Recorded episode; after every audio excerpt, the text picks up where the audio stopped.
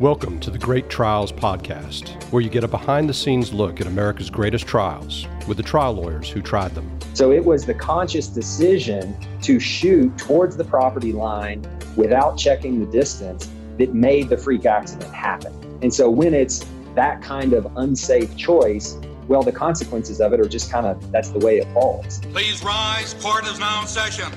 All right. Well, welcome to the Great Trials podcast. This is Steve Lowry, um, along with Yvonne Godfrey. Yvonne, I'm really excited about our show today.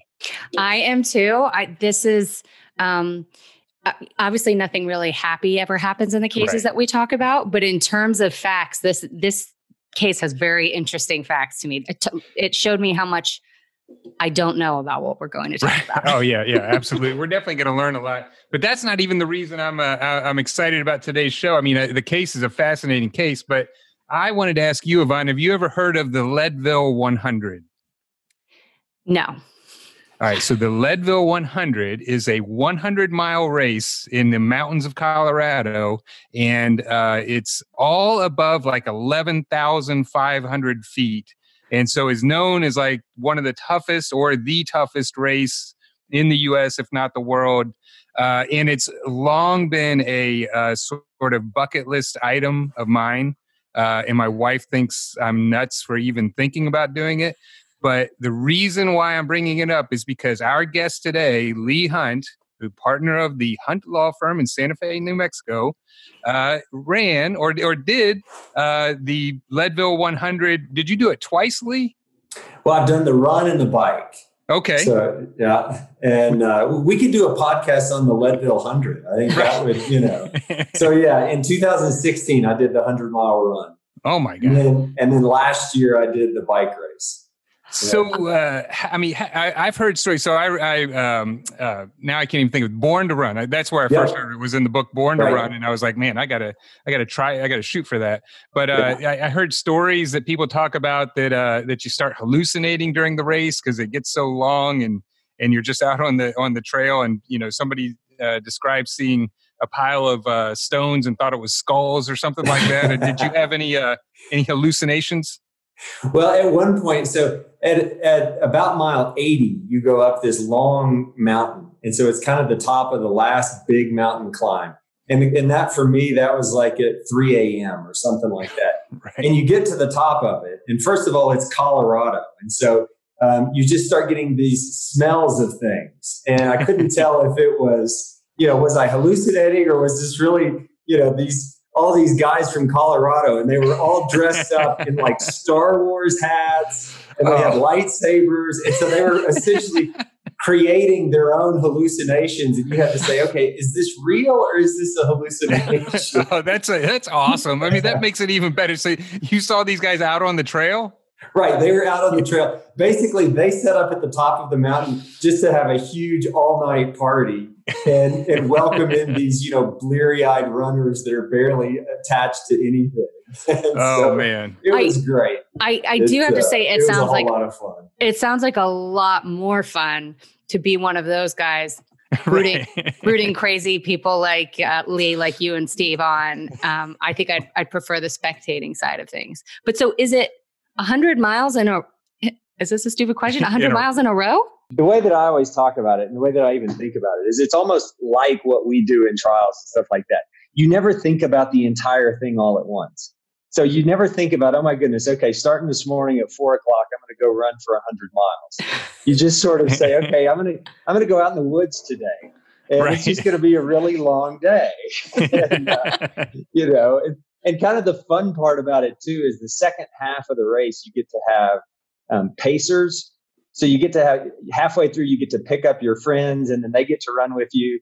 And so, I, so my 11 year old daughter, I picked her up at midnight, and she ran like five miles with me.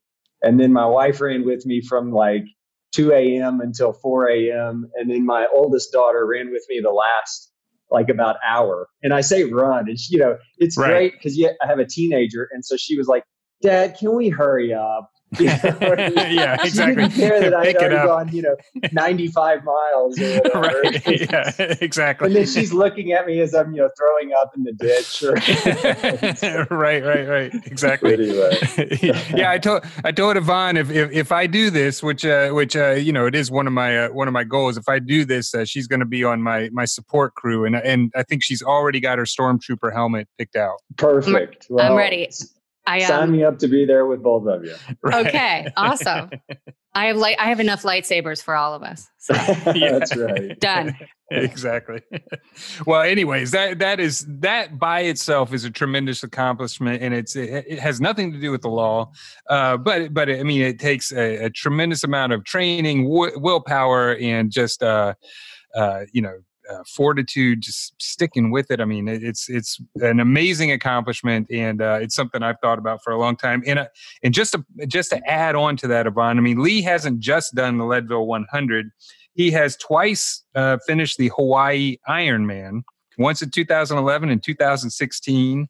Uh, and I, I, should say, and I'm not even getting to your legal accomplishments, Lee. You're uh, in college he was a division one uh, captain of his soccer team at uh, western kentucky university and he was an academic all-american in 1997 so uh, so uh, is is this fantastic. a Lee, maybe this is a Lee Hunt uh, fan podcast now. Right, know, right? exactly. great. I'm having so much fun. yeah, exactly. Well, uh, well, Lee, let's talk a little bit about your legal accomplishments. So you, you, as I said, you're the founding partner of your law firm, the Hunt Law Firm in Santa Fe, New Mexico, and you can look up Lee at huntlaw.com. Um, you went to the University of Kentucky Law School, finished in the top 10%, and uh, were the symposium editor for the Kentucky Law Journal. And um, have just had tremendous success uh, out in New Mexico, and uh, and we're just so uh, so happy to have you on the show. Well, thank you. It's a thrill to be on here. I enjoyed this show a whole lot. Oh, good, good. Well, we uh we're looking forward to it. And as I was, uh, and as Yvonne mentioned at the uh, at the beginning, I mean, this is a uh, just a really fascinating case. Um, the case is was called uh, Eric and Luke Armstrong versus Express Ranches LLC it was tried in July of 2019 in Rio Arriba County, New Mexico. Uh, and, and basically, what happened is this involved uh, hunting on uh, on ranches in uh, in New Mexico. And when we talk about uh, ranches, I mean these are. Uh, and I know I noticed in your in your opening and closing, you described them as maybe not huge ranches, but they're like 180,000 acres or something like that, which which sounds like a a pretty large ranch to me. Um, but uh, but essentially, what happened is you had uh, two hunters out at Atmore Ranch, uh, which was owned by Express Services, and they were being led by a, a guide, uh, and they were hunting for elk. And one had a bull tag, and one had a cow tag. And towards the end of the day, um, they spotted uh, a couple of elk uh, that they set up on, and their guide. Um, uh, told them how far they were, told them how to set up, uh, and essentially told them that the elk were about 250 uh, yards away. And this, and what I should have explained is this is 250 yards uh, uphill. Uh, there's a there's an elevation change. It turns out that they were actually only about 160 yards away, but because of the the mistake by the guide in uh, saying what the distance was, it caused them to uh, uh, sight their rifles a little bit high. Uh, and what, um, and right behind uh, where they were shooting was another ranch or the, the line of a ranch and a road on the Ute Creek Ranch. And your clients, uh, Eric and Luke Armstrong, were walking along a roadway there. Uh, I think I think what you said is there maybe their mother was driving a, a, a, vehicle and and maybe they were walking with one or two of their children.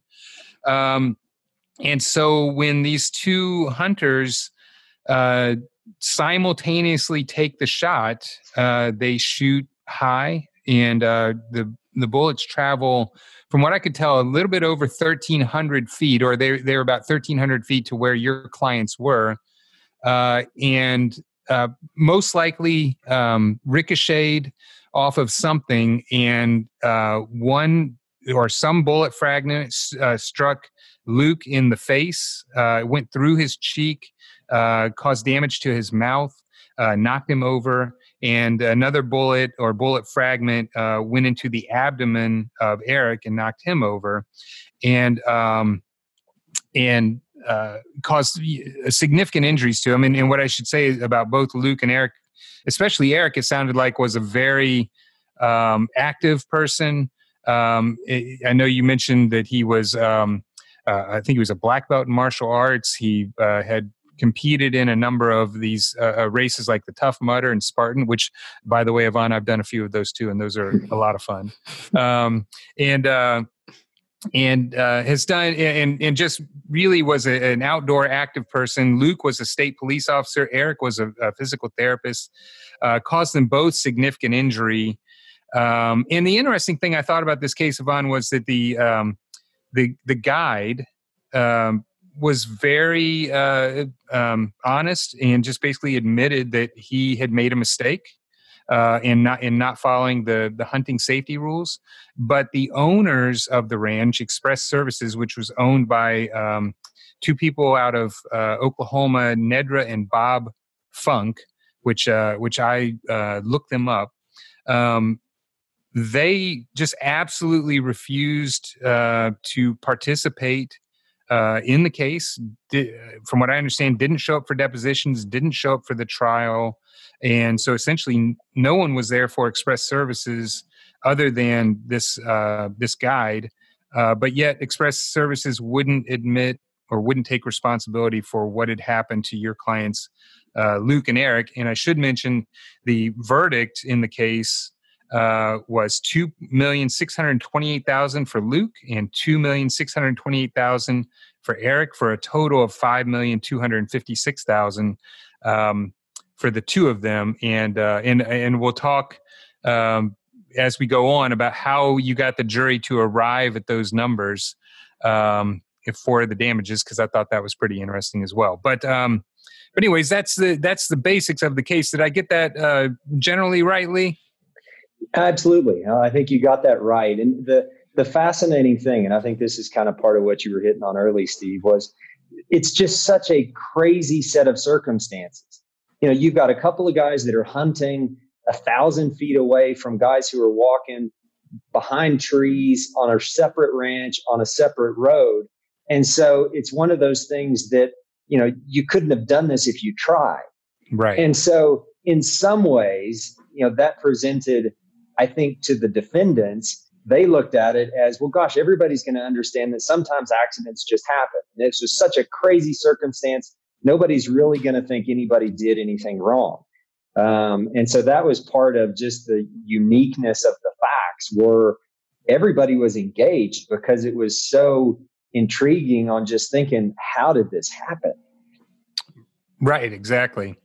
And and and I thought you did just a great job, sort of going through um, the the rules of hunting, and um, you know, because I, I you you made a point of mentioning that in New Mexico, especially in this part of New Mexico, uh, I, I, would imagine it's a very conservative county. I mean, I think you know at one point you said to the jury, uh, you know, the reason why they're not showing up is because they don't think anybody in Rio Arriba is going to going to you know give any kind of significant money about this. They don't they don't think you're going to take this seriously.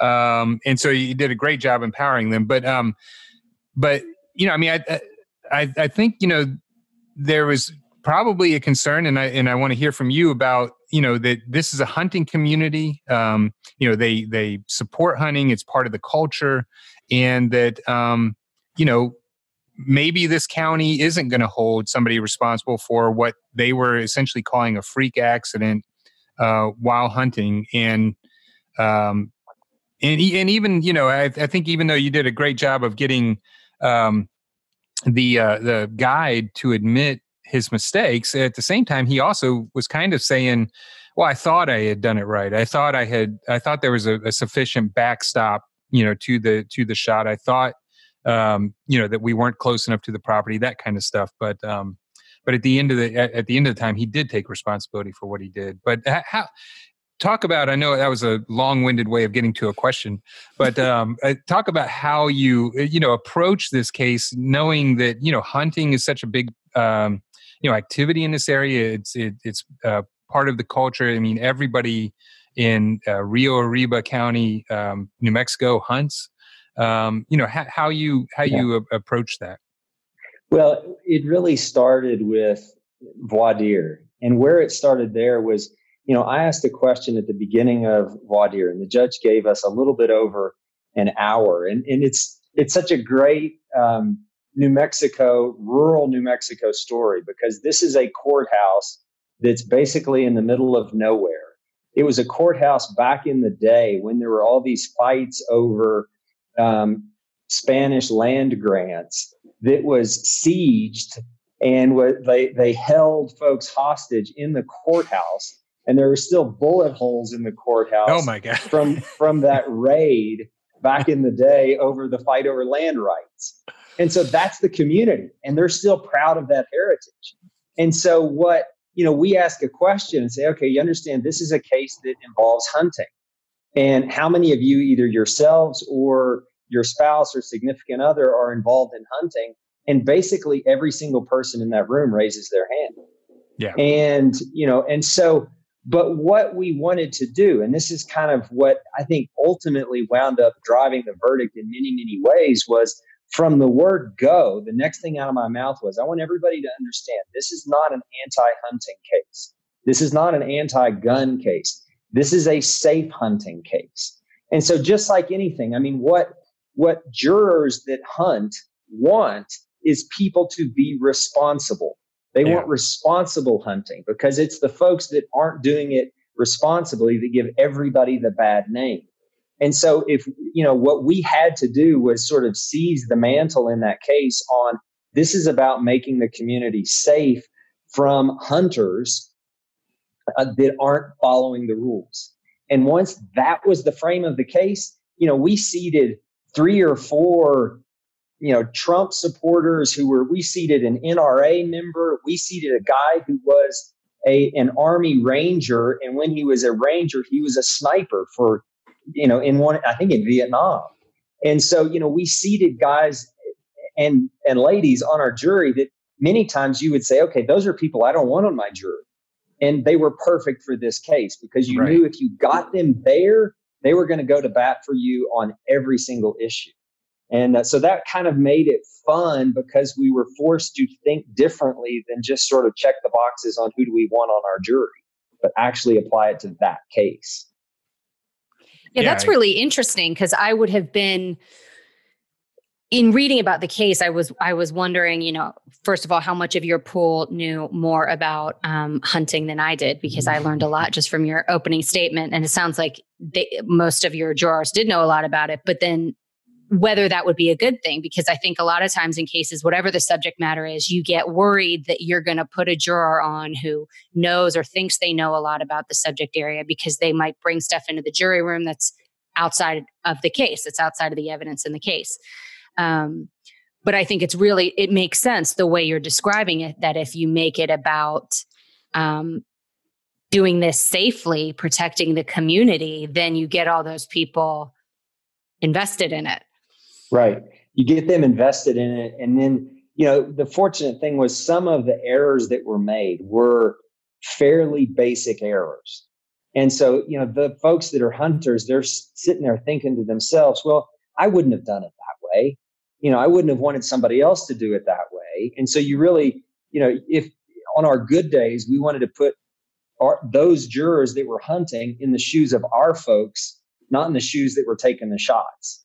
You know, and our guys were out hunting as well. I mean, they were avid hunters. They were just scouting on that day instead of actually hunting. But you know, it was a it was easy to do because everybody was involved in hunting, you know, on both sides of the case.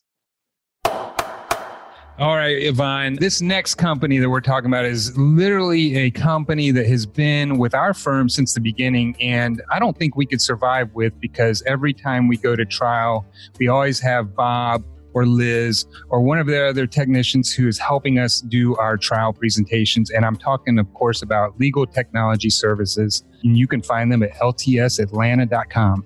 Yes, they do all things visual. That's their big tagline. And it's definitely true. They have saved our bacon so many times and can help you out with so many more things uh, that you might even, you know, not even think about. I mean, they can help you with demonstratives for trial, they can help you with video depositions, day in the life videos stuff for your website? Uh, settlement videos, witness statements. I mean, literally, it is anything technology based, or as Yvonne already said, all things visual. They are huge at helping with demonstratives that we put in front of the jury.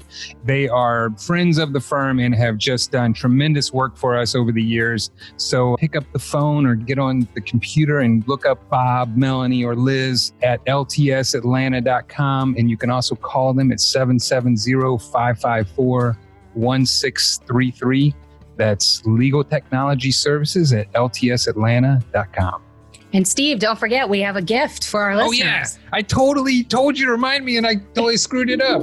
So, yeah. So, what I forgot to tell our listeners is that um, if you mention the Great Trials podcast when you call into Legal Technology Services or write into them, uh, they will give you 10% off of your first job. So mention the podcast, Great Trials Podcast, and uh, they will give you 10% off of your first job.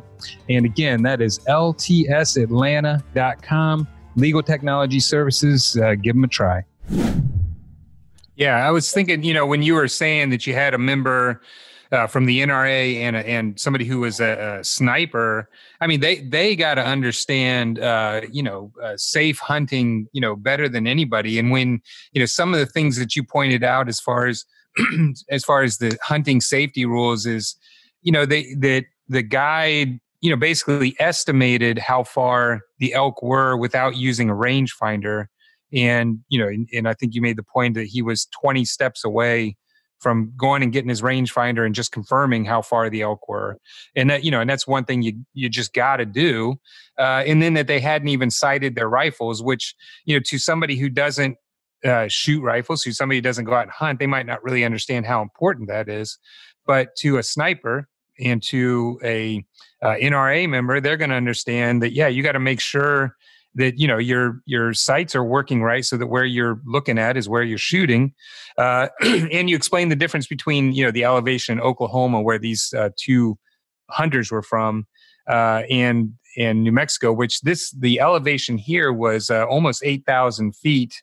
Um, and so you know a, a significant difference in how um, uh, bullets travel. But then the, the other issues of being close to neighboring property, being close to a well traveled road, and then um, you know not having a sufficient backstop, you know, in case you miss the shot. So, um, but I got to think that, that, those jurors really had to get that and uh, and and make it uh, you know relatively easy for them uh, to understand. Yeah, I think they got it pretty quick. And you know, the other thing about the the critical thing about this trial, and certainly most trials, eh, is understanding where you are, understanding the community that you've got and the jury that you've got. And that was one thing that I think we understood. And what we understood about the county where we were is that everybody hunted, but that one of the things that the folks in that county dislike is outsiders that come in, buy up the good hunting land, and then bring all their friends from out of state in to start shooting up the game.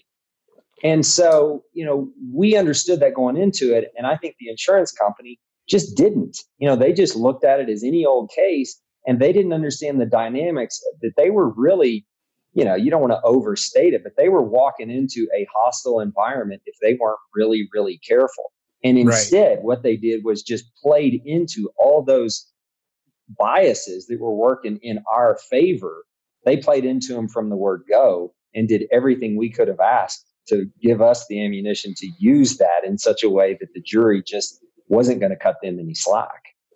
Yeah. I mean, the message that you're sending by, you know, the jury doesn't see what happens before trial, but the message that you're sending by not showing up to trial is just not good. I mean, these people are here with jury duty and they're stuck there whatever they want to do, they're stuck there giving their time.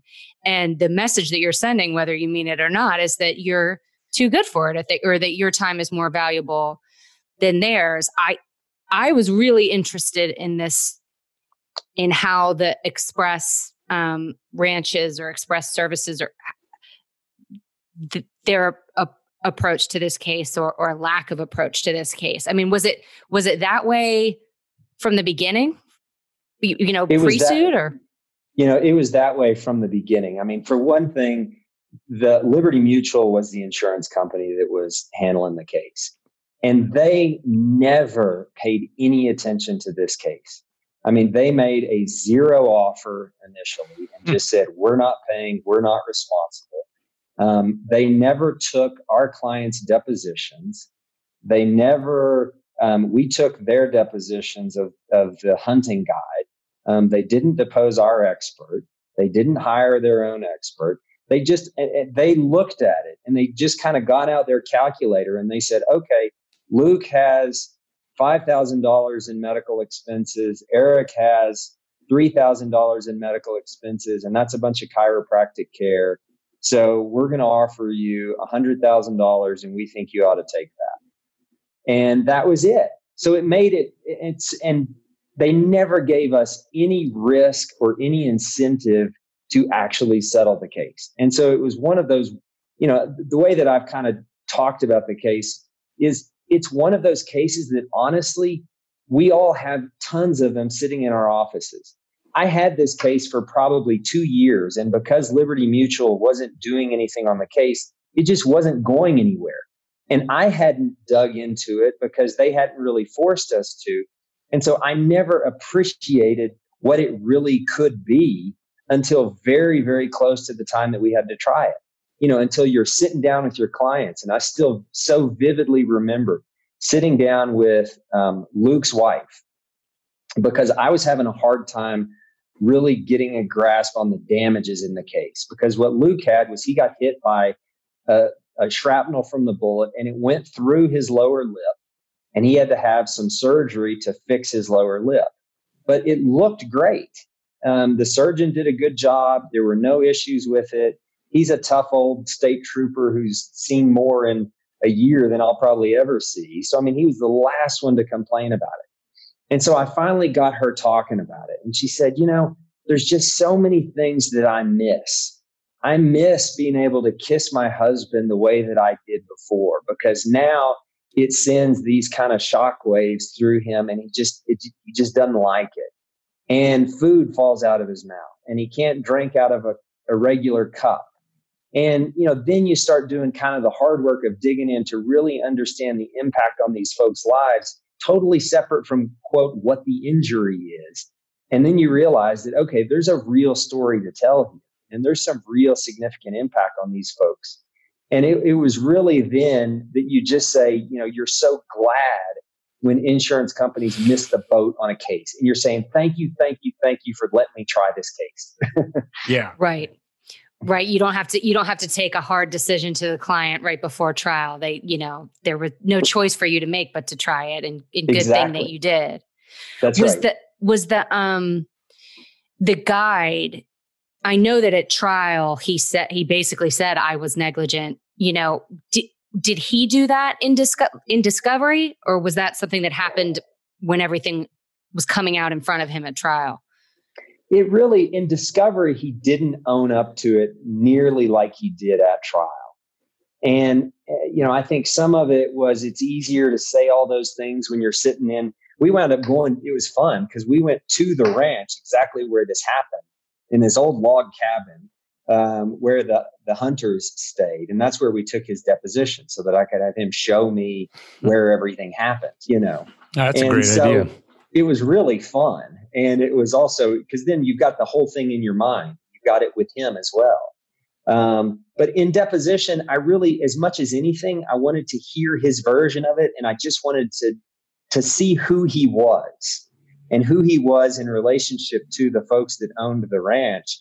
And it was just kind of one of those gut instincts where he was ultimately a genuinely good guy um, who genuinely loves the ranch, loves New Mexico, loves hunting, um, and was just honest to the end of the day. And so it was one of those where I didn't push him on it in mm-hmm. deposition. I really, but you just kind of feel like, you know what? If I get him there, he he knows he was wrong.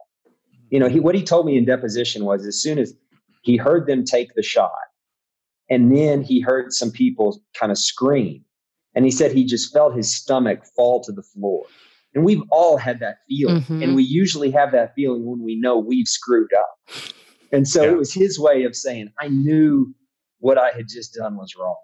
And so it was just in trial and in it's just giving him a chance to do that. You know, giving him a chance to say, we kind of messed this up and I wish it hadn't happened.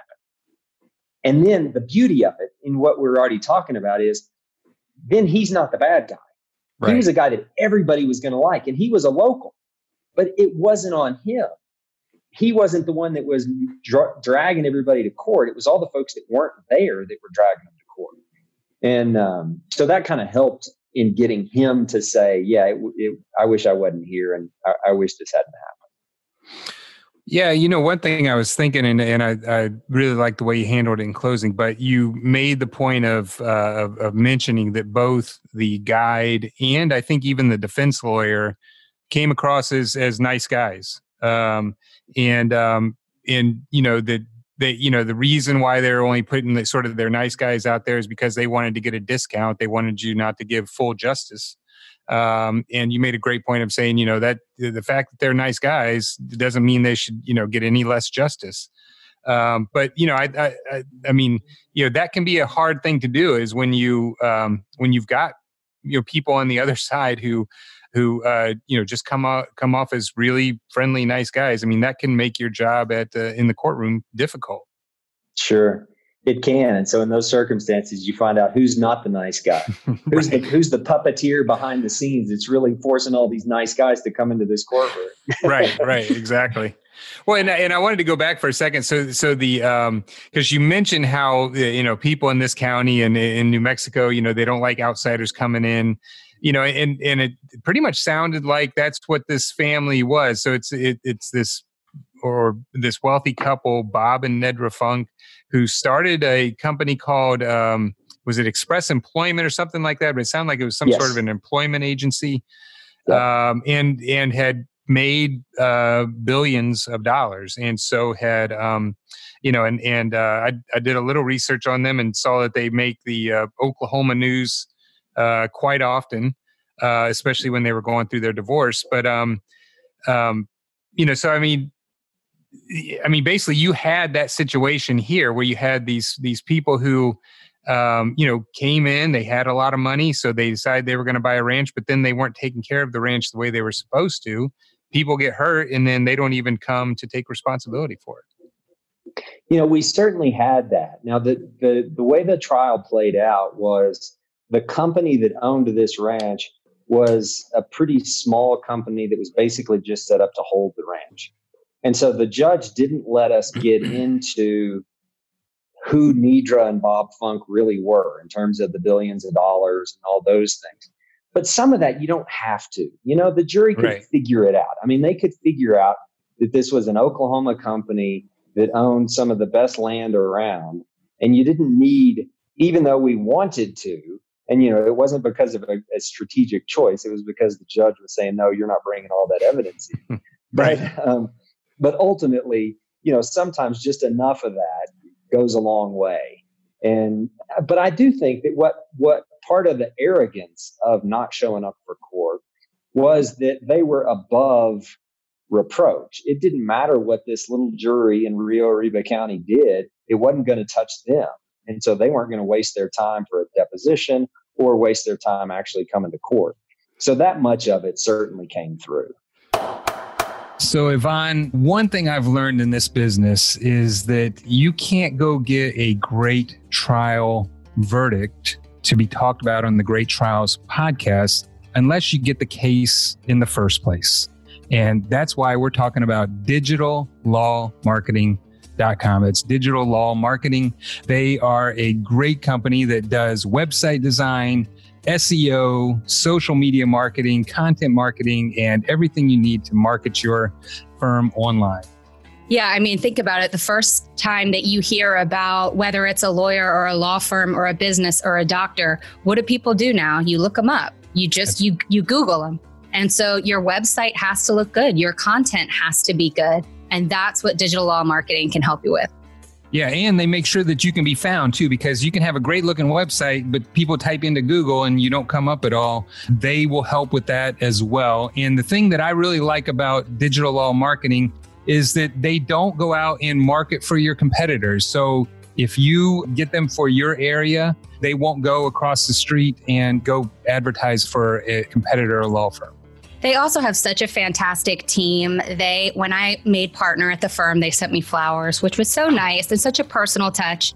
Um, they do our firm's website, and for better or worse, it's very easy to find me in my headshot that I hate right. because they're so good at what they do. Exactly, and, and you know the thing, uh, another thing I like about them is they're they're extremely responsive, as you said. Like if you ask them to do something, they will get it done that day, and they don't overpromise. They won't tell you things just because they think you want to hear it, which without mentioning names, I've heard from some other website marketing companies, and digital law marketing will not do that. Yes, they're so, awesome. So call uh, Digital Law Marketing. You can call them at 877 916 0644, or you can look them up at digitallawmarketing.com. Again, that's digitallawmarketing.com. And tell them we sent you. So uh, I wanted to ask you. Uh, I mean, I, I, think I certainly understand based on the facts that you had, but you you uh, made a decision not to um, bring a suit against the actual shooters. Um, do you want to talk about that a little bit about what the what your decision process was there? Sure. The shooters were both Oklahoma City or Oklahoma State troopers, um, and they were the son-in-law of the Funks was a state trooper. And so they were basically friends with the owner's son in law. And they had been out there a whole bunch of times. And in, in, we took their depositions. And basically what they said in deposition was, look, we were following the orders of the guide. And uh, so he told us which direction to aim. He told us the yardage. We normally hit our targets. We did everything that he told us to. And so, you know, the, the decision was we have essentially a corporate owned ranch on one side and we have a couple of state troopers on the other side. We didn't want the case to be about them at all. We didn't want it to be a hunter error kind of thing because then again, you're kind of putting the jury's having to make a decision. Okay, if I was standing there with my gun and a guide told me to do these things, I probably would have done the same thing. And so we just basically ignored them um, the whole time. I mean, we did. I think we filed suit originally and named them, but after we took their depositions, we dropped them from the case and and filed some motions and different things to keep them off the verdict form. That was the worry, right? That they were going to get some right. comparative fault. But once we were able to keep them off the special verdict form, then it was a no brainer on keeping them out of the case. Yeah, I, I, I noticed even in your opening, you didn't even mention their names. You just you basically said there was mm-hmm. these hunters, and then the the the defense lawyer made a point of making sure to mention their names and and you know what they were out there doing. Um, but uh, but yeah, I thought that uh, and, and you know you're exactly right. I mean, they they were basically following the instructions of their guide. I thought it was interesting how uh, they found out that they had uh, had been given the wrong distance. You want to talk about that a little bit?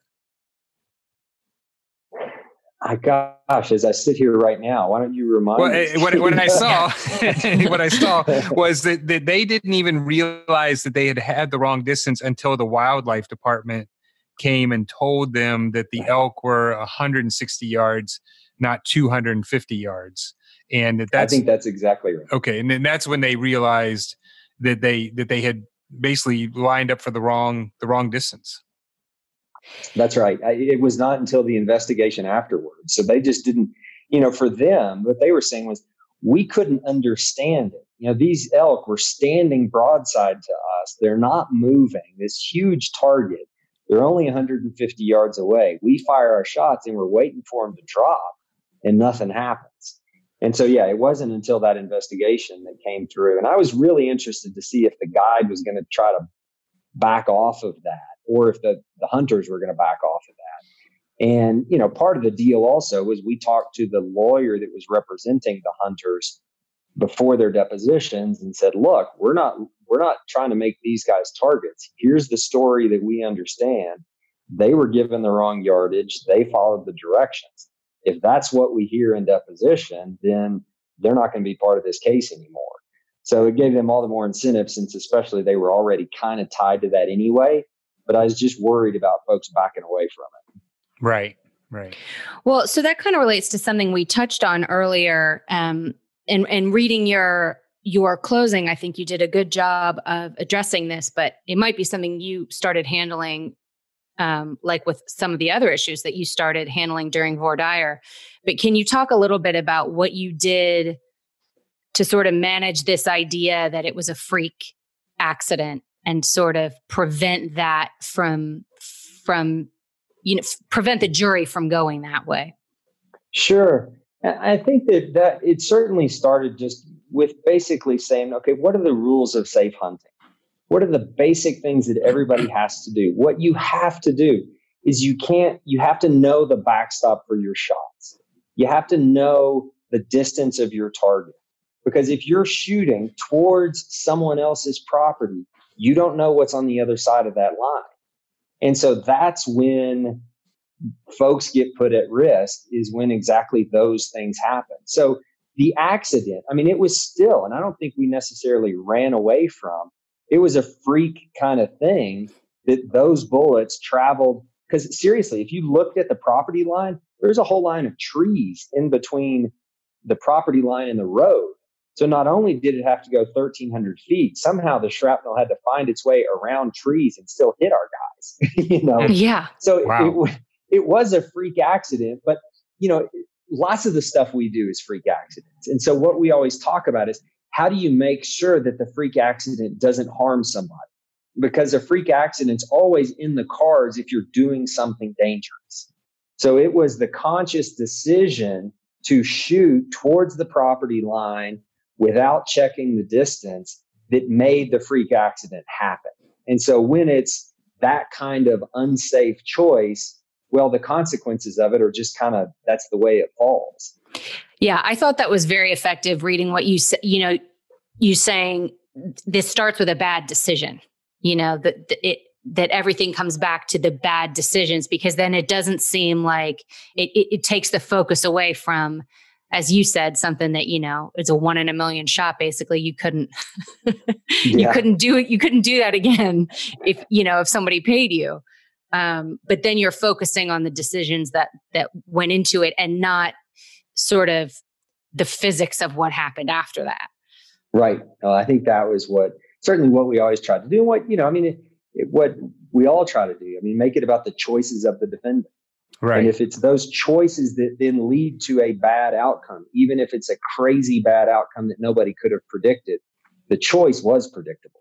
You know, the yeah. guide still made the choice to say, okay, you two guys shoot at exactly the same time, and we're just going to hope it works out. Yeah. Um, I had a sorry, Steve. I, I know you're about to ask something, but I have a I have a question that uh, I noticed. It seemed like things were pretty punchy in this trial. Like openings weren't too long, closings weren't too long. You know, you mentioned having about an hour for voir dire. I'm wondering if that's typical for this venue or if that was something kind of unique because of this case and the fact that certain folks didn't show up. You know, it's certainly pretty common that we get, and, and we may have had an hour and a half, but an hour to an hour and a half for voir dire. I would say that's pretty standard. Um, and it, it, the the rest of it, you know, some of it was just it was so interesting to me the way the defense handled the case. I mean, he was so brief, you know, and again, it kind of goes to when the insurance company, in this case, Liberty Mutual, or the defendant just misjudges the case. You just do everything you can not to not to change their mind. And so part of that, right. yeah. part of that was they let um, the Liberty Mutual kind of in-house folks try the case. They didn't bring in outside counsel. They kind of have their own folks do it. And so, and he, I mean, I, you know, the guy's a wonderful guy, couldn't be any nicer, but his incentive is just not the same. And so right. it just made for a unique dynamic. His basic view was be kind to everybody, don't piss off the jury, and get it to verdict. And well, I mean, sometimes that can work, but right. um, not always. yeah. yeah. So it was quick. I mean, it was a two and a half day trial, um, including you know all of it, and so it it moved fast. Yeah, I couldn't believe it. We saw, you know, we got the transcripts and they were named like day one and day Right. two. And I was like, Right. this can't be it. like, wait a minute, where's you know week two? Yeah. That's right. Um, and I want I wanted to follow up a little bit on the voir dire. So, are you given? Uh, is it just a general voir dire uh, and uh, you know ask questions and people raise their hand, or do you get into any sort of personal discussion with them or any kind of follow ups with them? How does that work? you know, it's pretty free flowing. And so it was, I mean, I'll tell the, the, the fun voir dire story from this case is so we get up and the judge, who is, this is actually his very, very first uh, civil trial, the judge. and um, he says, uh, you know, totally stone faced because, you know, just um, as far as reading the questions to the jury, says, okay, uh, folks, this case involves an injury that involved that uh, from a gunshot does anybody have experience with that? And we had 80 people on our panel, and I'm not kidding, 40 to 50 raised their hand. Oh my goodness! e- either either them or uh, or one of- somebody in their family had been had had a an injury by gunshot. And so oh he my asked, goodness! so he so one of the guys is standing up and and he, he stands up and he says okay um, can you tell me a little bit about that he said yeah i got shot in the chest and uh, he said okay uh, sir did that have anything to do with the hunting hunting incident he said no it was gang related and it's like you know everybody's like okay move on right. and so you know it was it was so that part of it was was unique and then Wow. of course the other side of it was then you got some absolutely tragic stories of folks that were involved with gun violence Yeah. and um and so it was very very free flowing but it, you know you had to you had to really try to figure out okay how do i take this in and how do all these things play with each other and for this kind of case and there were some folks that were on that just because of those experiences they're like i i can't be in on this no matter what it has to do with Yeah. but the judge gave us free reign to, to explore all those things as much as you can in an hour hour and a half Right. So, I mean, uh, uh, do you remember how big your Venire panel was? With- Was it? Uh, I think it was about 70, 75 jurors. And I remember it was the Monday after the July 4th weekend. And it was the the old, old courthouse doesn't have air conditioning. So it Oh, was man. just blazing hot. Everybody was tired and like, are you, you know, it's one of those days where right before you stand up, you just know and you tell yourself, okay, I need to bring some energy to this room right now. Right. you know, yeah. and you got about and you got about two minutes to do it, or else they're going to tune you out. Oh, yeah. I And have so like we the. had- Go ahead, Go go, go ahead. ahead. No, I just was So gonna say say, I have the had some- funniest like um mental image of this trial. Like I've never been to New Mexico, but so in my mind it's like very like okay corral, like old courthouse with bullet holes, and everybody's like coming in with like cowboy hats, and there's like spittoons in the corner. Yeah. Your image is not far off.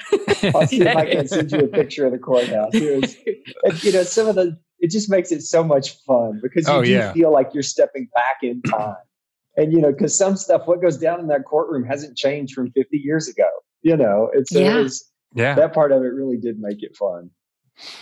Um, I wanted to ask you a little bit about your demonstratives. You sent us the, uh, I think the the uh, presentation from your opening, and uh, I, I really uh, liked some of them. Uh, you know, with the, um, it, it, it made it very clear to understand how you know where exactly your clients were, where the hunters were, uh, where the elk were, and uh, and then you know how if you aim high, uh, how it puts your clients in danger um, I guess I should describe. I mean, you know, so one of them is sort of uh, showing the trajectory of the bullet, you know, with the elk in there, with your clients in there, uh, and then another showing an overhead shot of the of the two ranches, so you can see exactly where it went. Uh, you know, and then one with a, a sort of uh, a, a target on the elk, but aimed too high, and so you can see why it would would put them in danger. But I, I really thought it was just a, uh, it, it really brought everything very visual. Um, to to explain you know why this is dangerous why you know you have to be careful with how you aim firearms Yeah, I really thought that as we were trying to prepare those, what we were really thinking about was, you know, imagine the hunter that's involved and that's looking at this so that it, it to his or her eye, they sort of get it. And so now they're saying, okay, I understand why this was a dangerous shot. Because what you've got is kind of a plain, a bench essentially. And then in the background, you've got the great big trees. And so just so that the jury could sort of see for themselves exactly why this was a dangerous shot. And it, it's sort of the hope was with the visuals, okay, they see it. And now they're like, okay, I understand what happened. And then secondly, they're saying that's a shot you shouldn't take because there's the other property line. And of course, right. with these kind of rifles, I mean, they're using high powered elk rifles. So the bullets are going to travel forever. Right. Were these uh, were these demonstratives done in house, or did you have a, a, um, a company help you with them? Uh, so there's a, a, Brian Cannon is the guy's name who works with me on visuals, and so um, so he and I kind of came up with them. Yeah, well, they look they I mean they they're really good, and they they do just a great job of explaining, uh, you know, what exactly happened here, um, and really really bring everything home. Let's sure. talk. Let's talk about the uh, the damages. Talk about your clients a little bit. I mean, we sort of gave a, a quick, uh, you know, explanation of uh, who Eric and, Le- and Luke were. Um, but talk about you know how you presented damages and how you were able to get the jury you know because i'll be honest it, as as um you know I, I, know that i know that luke got shot in the face and, and, he got shot in the cheek but you know as you said they did a great job fixing it up and yet he had some numbness you know and i think you said he had $5000 in in medical bills and then you know, hmm. Eric got shot in the abdomen or got a, a shrapnel in his ab- abdomen, which they couldn't remove because of where it was. And he, because he fell to the ground, had injured his back and and uh, and and torn some muscles there. But I mean, to be honest, to get a verdict of two million six hundred twenty-eight thousand for both of them, I thought was just a tremendous result. So, um, uh, you know, talk a little bit about how you how you got the jury there and how you presented that you know this was the damages part of it was such a challenge in this case because the liability was fun. I mean you're dealing with hunting and elk and fire and you know, bullets and yeah. so you got a whole bunch of, of really great stuff to talk about. But the damages and that was part of the reason why i think that for me eh, for the longest time i just didn't see the potential of this case. It was a case that yeah you go win it but what's the value in it Mm-hmm. And so, one of the things that I mean, I mentioned early on that I, I finally got a chance you know, where we're heading to trial because the case never even mediated. So, to visit with the clients and really start hearing their story about how this impacted them. And the other thing that we did was we did a couple of focus groups and we did them, you know, on the cheap, just kind of us hiring six to eight people and kind of telling the story to them. And what was really interesting was I would get half the jury that would really relate to Luke and that would understand okay, if my lower lip, I no longer had feeling in it. And it got chapped every time I went outside because it's now made of basically skin instead of what your lips made of. And, you know, and and some of those things, uh, they really related to that and saw that as significant harm. Other people would be the opposite and they would listen to Eric's story and say, okay, I wouldn't want to live with a piece of a bullet inside of me. What if the thing moves? What if it goes somewhere that it shouldn't? And he had a back injury also when he essentially got kind of thrown to the ground. You know, so then you had jurors who had back injuries. And so they related to that in a big way. And, you know, what the focus between the focus groups and then talking to Luke and Eric, and they were both just ultimately very, very genuine guys who didn't overplay a thing in the world, that didn't really want to be there, um, but who had had this happen to them and that it really did, I think, was even more traumatic for them than they understood. And so once we got that from the jury, the focus group, and once we started talking to Luke and Eric, it really brought it home to me as this is a case with real damages. This isn't a case where we're just going to make up damages. This is significant. And once I got there, then it's a whole lot easier to tell their story. And so, you know, what we made the decision of was we didn't put in any medical expenses. We kept all those out. Um, and then we also made sure that the focus was less on the quote medical mm-hmm. and more on the effects on their lives. And so we had some of their friends testify, um, or at least, and their spouses testify. And it just came across as a whole lot more powerful than I think I ever even envisioned it before the trial started. And so, you know, we kind of talk about as as trial lawyers and as plaintiffs lawyers who are representing indiv- individuals, our job is to go hear from them, hear their story, and understand at a real level how it's impacted their life. And even when an insurance company doesn't get it, a jury can if you tell it in a real way. Uh, Yvonne, tell our listeners what kind of lawyers we are. Oh man, we are well. We're plaintiffs lawyers. We're trial. Yeah, we are plaintiffs lawyers, and plaintiffs lawyers only get paid when what happens? When you get a good outcome for your client, either settlement or trial. That's right. When you close the case, as uh, as our friend Alec Baldwin says, always be closing. That's when you get paid. and the best thing that can help you get paid is a good case management system. And so we are talking about casepacer.com. That's casepacer.com. It is a case management system that is cloud based, designed by personal injury lawyers for personal injury law firms. Yeah. And Steve, one of the things that's really cool about it is that it's case based pricing instead of the number of users. So the expense makes sense for the size of case and the complexity of the case that you have, but as many people as you need to can use it. Right. So if you're doing something like a mass tort litigation where you might have lawyers from all over the country helping out on it, all of them can access CasePacer without increasing the price of using it. It helps you move your cases forward. They have secure, anywhere, anytime access. And then what I thought was really cool is this discovery app that they have on their system. Yeah, for our lawyer listeners, you and your staff spend a lot of time dealing with your clients, getting information from them, getting documents from them. And CasePacer has this app that will actually help you with intake and with getting documents from potential and current clients. Yeah, so it makes it really easy to handle, uh, especially a large number of cases. And it's cloud based. I hear people say that all the time. I don't really know what it means. It just means that it's uh, some sort of uh, magic is going on out there, but it's based in the cloud. Cloud based is good. You can get online or you can use the app to access your case management info from anytime, anywhere. We encourage our listeners to check out casepacer.com. You can also call them at 317 218 4715. That's casepacer.com.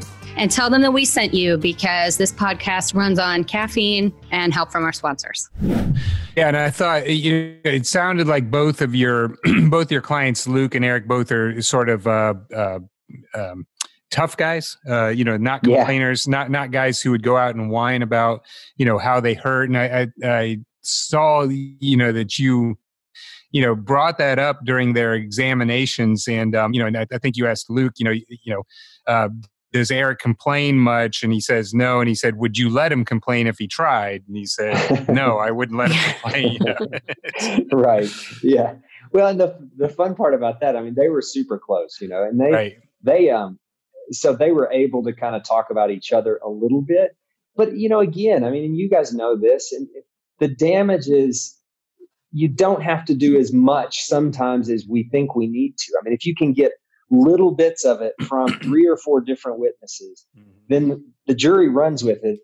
You know, if they're with you. And one of the things I talked to after the trial, talked to the the Army Ranger juror and he was kind of telling me about his back injury from when he was in the military and how much you know he he went to bat for us once they got back there in the room.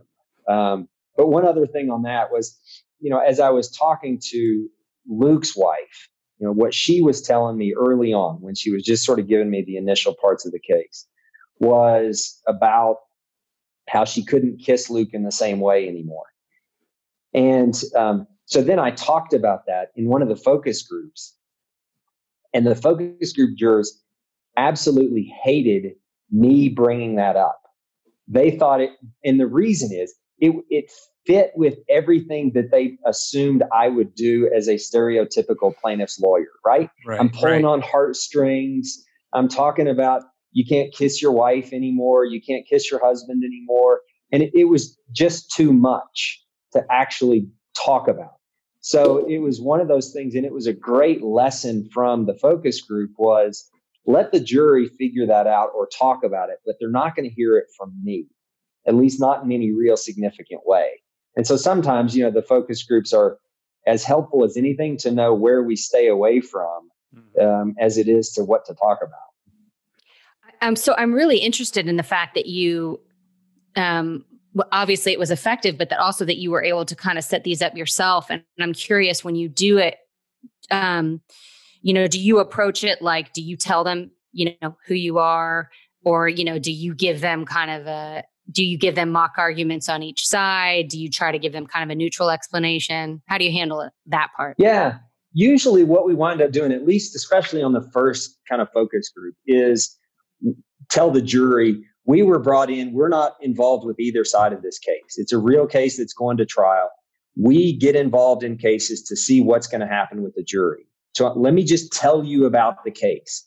And then so we just start talking about the case with the jurors, trying to give them as fair and accurate a picture as we can and and hear them tell us what they think about the case kind of you know giving them little bits of facts as we go and just letting the discussion go however direction it does um, so those are and i honestly especially early on in a case where you're really trying to figure out what stories you want to tell i think those are very very effective late and i don't even remember if we did that in this case um, late, sometimes we'll do a focus group where we're actually okay. I'm going to now get go give my opening, and then somebody else will give their right. you know the defense opening and kind of mm-hmm. do it that way. But most of the time, the ones where we're just doing them on our own, it's just we're not for either side and just kind of getting jurors talking about it.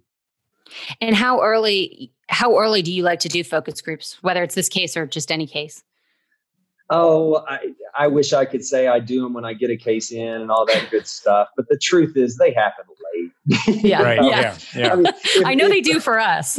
right? they they happen the, the the Friday after the mediation fails. Right. Yeah. Right. Yeah. so, so they don't happen real early. Once in Yeah. a while, I've done that, but you know, not not as a matter of course. yeah. yeah. Yeah. As Um, I say, we practice in the real world, right? Right. Oh yeah, yeah, absolutely, absolutely. Well, I want I want to hear a little bit more. You so you you did get to talk to jurors afterwards, and you mentioned uh, uh, talking to the uh, the Army Ranger. But did you hear anything else from uh, any other jurors that um, that you thought was helpful as far as uh, uh, you know how the case went? Yeah, we talked to a few of the other jurors, and um, and really what what they had talked about was that they still kind of the jurors got hung up on okay, is this just a freak accident or not? Was there negligence? You know, which blew my mind because we got the primary witness from the defendant to say in no uncertain terms, yes, I made a mistake. Yes, it was negligent. Yes, I shouldn't have taken that shot. And you still had jurors that didn't want to go there. Mm-hmm. Um, and of course, they got over the hurdle, but you know, it's still just you think, oh well, that's such a foregone conclusion. Um, but I think the jurors they want to get there on their own, and so Yeah. you know, we didn't move for directed verdict, even though we had the primary defendant say I was negligent, and nothing on the other side of it. It was kind of one of those decisions where I didn't want the directed verdict because I wanted the jury. I didn't want them to be told they had to make that decision. You know, you wanted them to own it. Um, but it was still a bit of a fight. Uh, and so that was kind of one of the things. And and I think what got him over the hump was the other jurors who were with us and the other Mhm. jurors who were hunters can say, okay, I understand that it was a crazy thing, but here's why it was negligent. Right. Um, right. So that was kind of just in terms of arming the jurors that you think you're going to go back there and battle for again. Um, it was such a good lesson that that always pays off. And of course, the other thing, you know, the danger of talking to jurors, right, is you learn what the jury didn't do. And so in New Mexico, it takes 10 out of 12 to get a verdict. And um, I'm sure we'll talk about damages and kind of how we got to those numbers in a second. But one of the, the jury ultimately got to the the five million two hundred and fifty number. Um, nine of the jurors were ready to give us eight, but they couldn't get the 10 oh, to no. eight Yeah. Yeah. it, was, it was like I could have done without that. Yeah. Yeah, yeah, exactly. You know, it, it's it's always one that's holding it holding it down. We we've definitely Right? been there before. And it's like you'd probably it'd probably be better just to not know. Like- yeah, of course, you feel like it would, don't you? right. Well, uh, yeah, let's get, let's talk a little bit. You know, so the, the verdict amount, you know, as you mentioned already, you didn't put the medical bills in, uh, which I agree with. I mean, that would have just anchored them to a much lower number.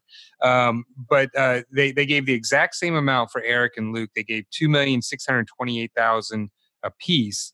Um, and uh, for a total verdict of five million two hundred fifty-six thousand. Um, do you want? Why don't you go ahead and tell the jury how you uh, were able to get them there, as far as uh, as far as how they could think about the damages uh, in this case, and and um, and and what you did in closing. Sure. So one of the decisions that we had to make was: Are we going to ask for the same thing for both guys? I mean, I think the reality was that that the injury to Luke was more significant. Um, it was, I mean, he got shot in the face, and he had he actually had plastic surgery. Um, but you know, my feeling of it, and really, again, from talking to the focus group, in some ways, was that let's let Luke's damages drive the damages for both of them. I shouldn't be the one to say who deserves more than the other. They were both basically the same age. They were essentially 50. I think Luke may have been 48 or 49 and Eric was 51, but they were really essentially the same age. And so I just we just kind of made the decision, let's let's present the damages the same for both of them. And so the way that we walked through it um, was it was a per diem argument was essentially what we did. But the way that we did it, and, and you know, all of us as trial lawyers, and I think that's why you know your podcast is ultimately so so helpful, is because we all steal from each other. And we all, you know, as as one of my mentors says, because I haven't had an original thought in 30 years. And uh, Right. but we, you know, so so I say the same. And and certainly I've watched a whole bunch of uh, of Nick Rowley and some of his trials and read some of his books. And you know what he talks about is okay, you know, what if somebody knocked on your door and they came up to you and they said, "Luke, I've got a deal for you." And the deal I've got for you is I'm going to pay you, and I'm going to pay you ten to twenty dollars an hour, and I'm going to pay you every minute that you're awake um, for the rest of your life. You're never going to get a day off, but you're going to get paid every single day. And so Luke says, "Okay, well, tell me what what do I have to do to get this job?" And so what I then talked to the jury about, and I told them basically exactly that situation. I said, "Except Luke, here's what you're going to have to do to get that job. You're going to get shot in the face, and you're going to have surgery, and you're going to lose the sensation of your lip, and it's never going to be something that comes back." And it's going to be something that's there with you when you wake up. It's going to be there with you when you go to sleep. And it's going to change how you eat, how you drink, how you um, in how you talk to other people. And it's going to be on your mind every minute of every day. But don't worry about it because you're going to get $10 an hour. And so then, you know, Luke, would you take that job? And I kind of looked at Luke when I said that. He had no idea what I was going to do. Right. And, you know, he's just sitting there shaking his head saying, hell no, I wouldn't take it. Say, well, what about $15 an hour? That'd be worth it, wouldn't it? You know, what about 20? And then you just kind of let it sit there. And, you know, and then I, I did the same thing with Eric and with Eric's injuries, except, you know, for Eric, it's carrying the bullet in your side. It's you're going to get thrown over onto your back and it's going to throw your back out in such a way that you're not going to be able to do the things that you've done your whole life karate, running in races, doing uh, marathons. You're not going to be able to do those things anymore.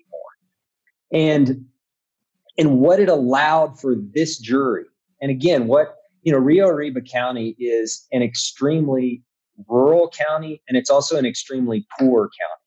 I mean, there was not a person on our jury that probably had ever made fifty thousand dollars in a single year, and we had people on our jury who were from uh, some of the, I think it's part of the the tribe, the pueblos, um, that were talking about hunting because it's subsistence hunting.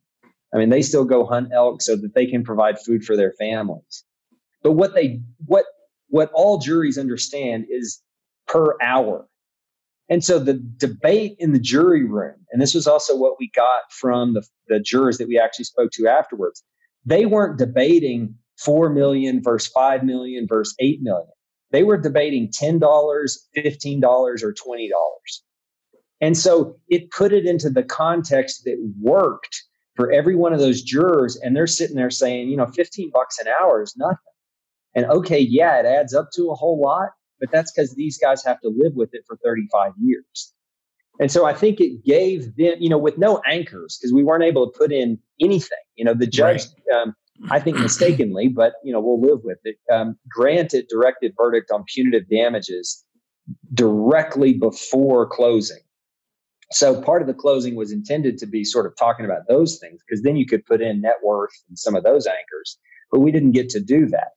But the jury didn't need that because it became about per hour. And the, and the jury, so I gave them the range of $10 per hour, $15 per hour, or $20 per hour, 16 hours a day, because that's the amount of time that you're awake for the rest of their life. And then just did the math for them. And they picked exactly the one in the middle to the dollar. right, right. I also love that too because even though you got they awarded more than that and you got more than that you've already also set it at, at a minimum of $10 you know like right. their discussion's not going below $10 an hour. Right right. You know because that's the first option you gave them yeah. Yeah nobody uh, you know because who would pay less than 10 bucks an hour? Right. Right, right yeah exactly exactly. You know started at five dollars an hour you know. yeah. Yeah it didn't it so it framed it right there and you know the four person was the one that um, she uh, stuck at the 15 figure from the word go and she was one of the three that the other jurors wanted to give the $20 an hour, the nine of the 12. And uh, she just stuck at the 15. And, and, you know, that was fine. I mean, we were right. more than happy with it. Yeah, yeah, exactly. Exactly. Well, this has uh, uh, just been a, a, great discussion and uh, and a, a, great job by you and and um, and um, a really great result for your clients. And I hope they're doing well uh, or, or or doing better now. Um, is there anything else that uh, that we haven't talked about the trial that you want to make sure that our listeners have heard? You know, the only other thing that's worth mentioning is that um, after the verdict, and I think this happens to us more times than we know. So the, they told us the whole time during trial there was a one million dollar policy, and that was it. And they just swore on that. They swore on it. They swore. They swore. They swore. Um, and so at one point we said, okay, we'll take your policy and we'll be done with it. And fortunately, they said no. Um, after the verdict and we file all our motions, then lo and behold, they produce for the first time a $5 million excess policy.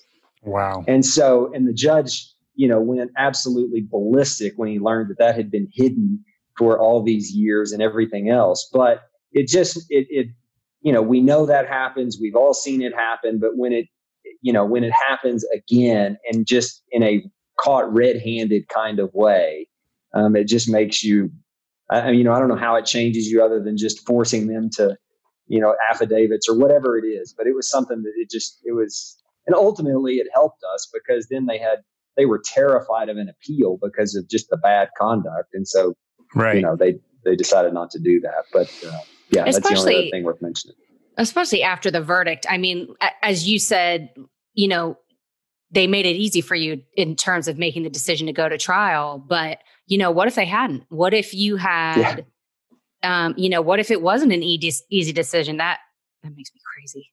Right. Oh, yeah. I, what if they had offered the million? Right. Yeah. You know, yeah. and then we would have said, okay, I mean, I guess that's all that's there. Sorry, folks. Yeah. You know, or if so you, you know, if your yeah. clients didn't want to go through trial and so, you know, they were willing to go under policy limits, who knows? Like, yeah. and then you would have found out there were that there was an excess policy. I guess you never well, would have found out. Yeah. Right. That's the hell of it, isn't it? Yeah. You never found out.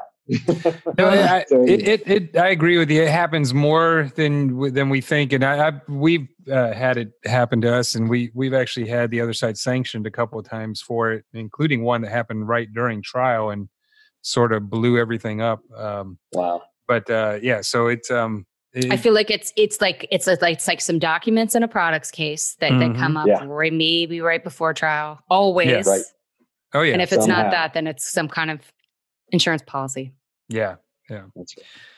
Well, uh, let me just remind everybody we've been talking to, uh, well, uh, first we've been talking about Armstrong versus Express Ranches LLC, which was tried in Rio Arriba County, New Mexico in July of 2019 and ended in a $5,256,000 verdict for Eric and Luke Armstrong. And we have been talking to Lee Hunt, who's uh, of the Hunt Law Firm. And uh, Lee is based out of Santa Fe, New Mexico. And you can look him up at huntlaw.com. Lee, thank you so much for your time. This has been just a great, uh, great conversation. All right, Yvonne and Steve, thank you so much for what you do. Ladies and gentlemen of the jury, have you reached a verdict? Thank you for listening to the Great Trials Podcast. You can visit us online at greattrialspodcast.com. We realize in the show that sometimes we use terminology that not everybody would be familiar with, or that uh, we haven't uh, always explained every part of the jury trial process. So we've done two special shows, one on legal terminology, and Yvonne, that's going to be hopefully not that boring. Uh, we, we, we've uh, included a number of people in that so that uh, we can make that more entertaining, and a show on the jury trial process. And we've also put uh, links to those episodes on our Great Trials podcast.com, as well as a glossary of the legal terminology on the uh, website. Yeah, so check those out. If you have a trial you would like to be featured on the Great Trials podcast, or if you're a trial lawyer and you want to be on the show, or if you're just a person who has something that you want to say to us, please email us at info at greattrialspodcast.com note if you have something mean to say. We don't have email. Right, exactly. we only need uh, positive commentary. Yeah, we're fragile. Yeah. Um, you can also rate or review us uh, wherever you get your podcasts Apple Podcasts, Stitcher, Spotify, Google Play, or wherever. Again, if you have something mean to say, um, our podcast is not available for review. We we also want to thank uh, the people behind the scenes. Uh, one is Taras Misher, who is our uh, uh podcast extraordinaire. Uh, he is from Podcast on the Go, and Allison Hirsch uh, from Capricorn Communications. She is a magician when it comes to putting these shows together and getting them scheduled. And this has been the Great Trials Podcast, and we appreciate your time and hope you'll listen again. Thank you for listening.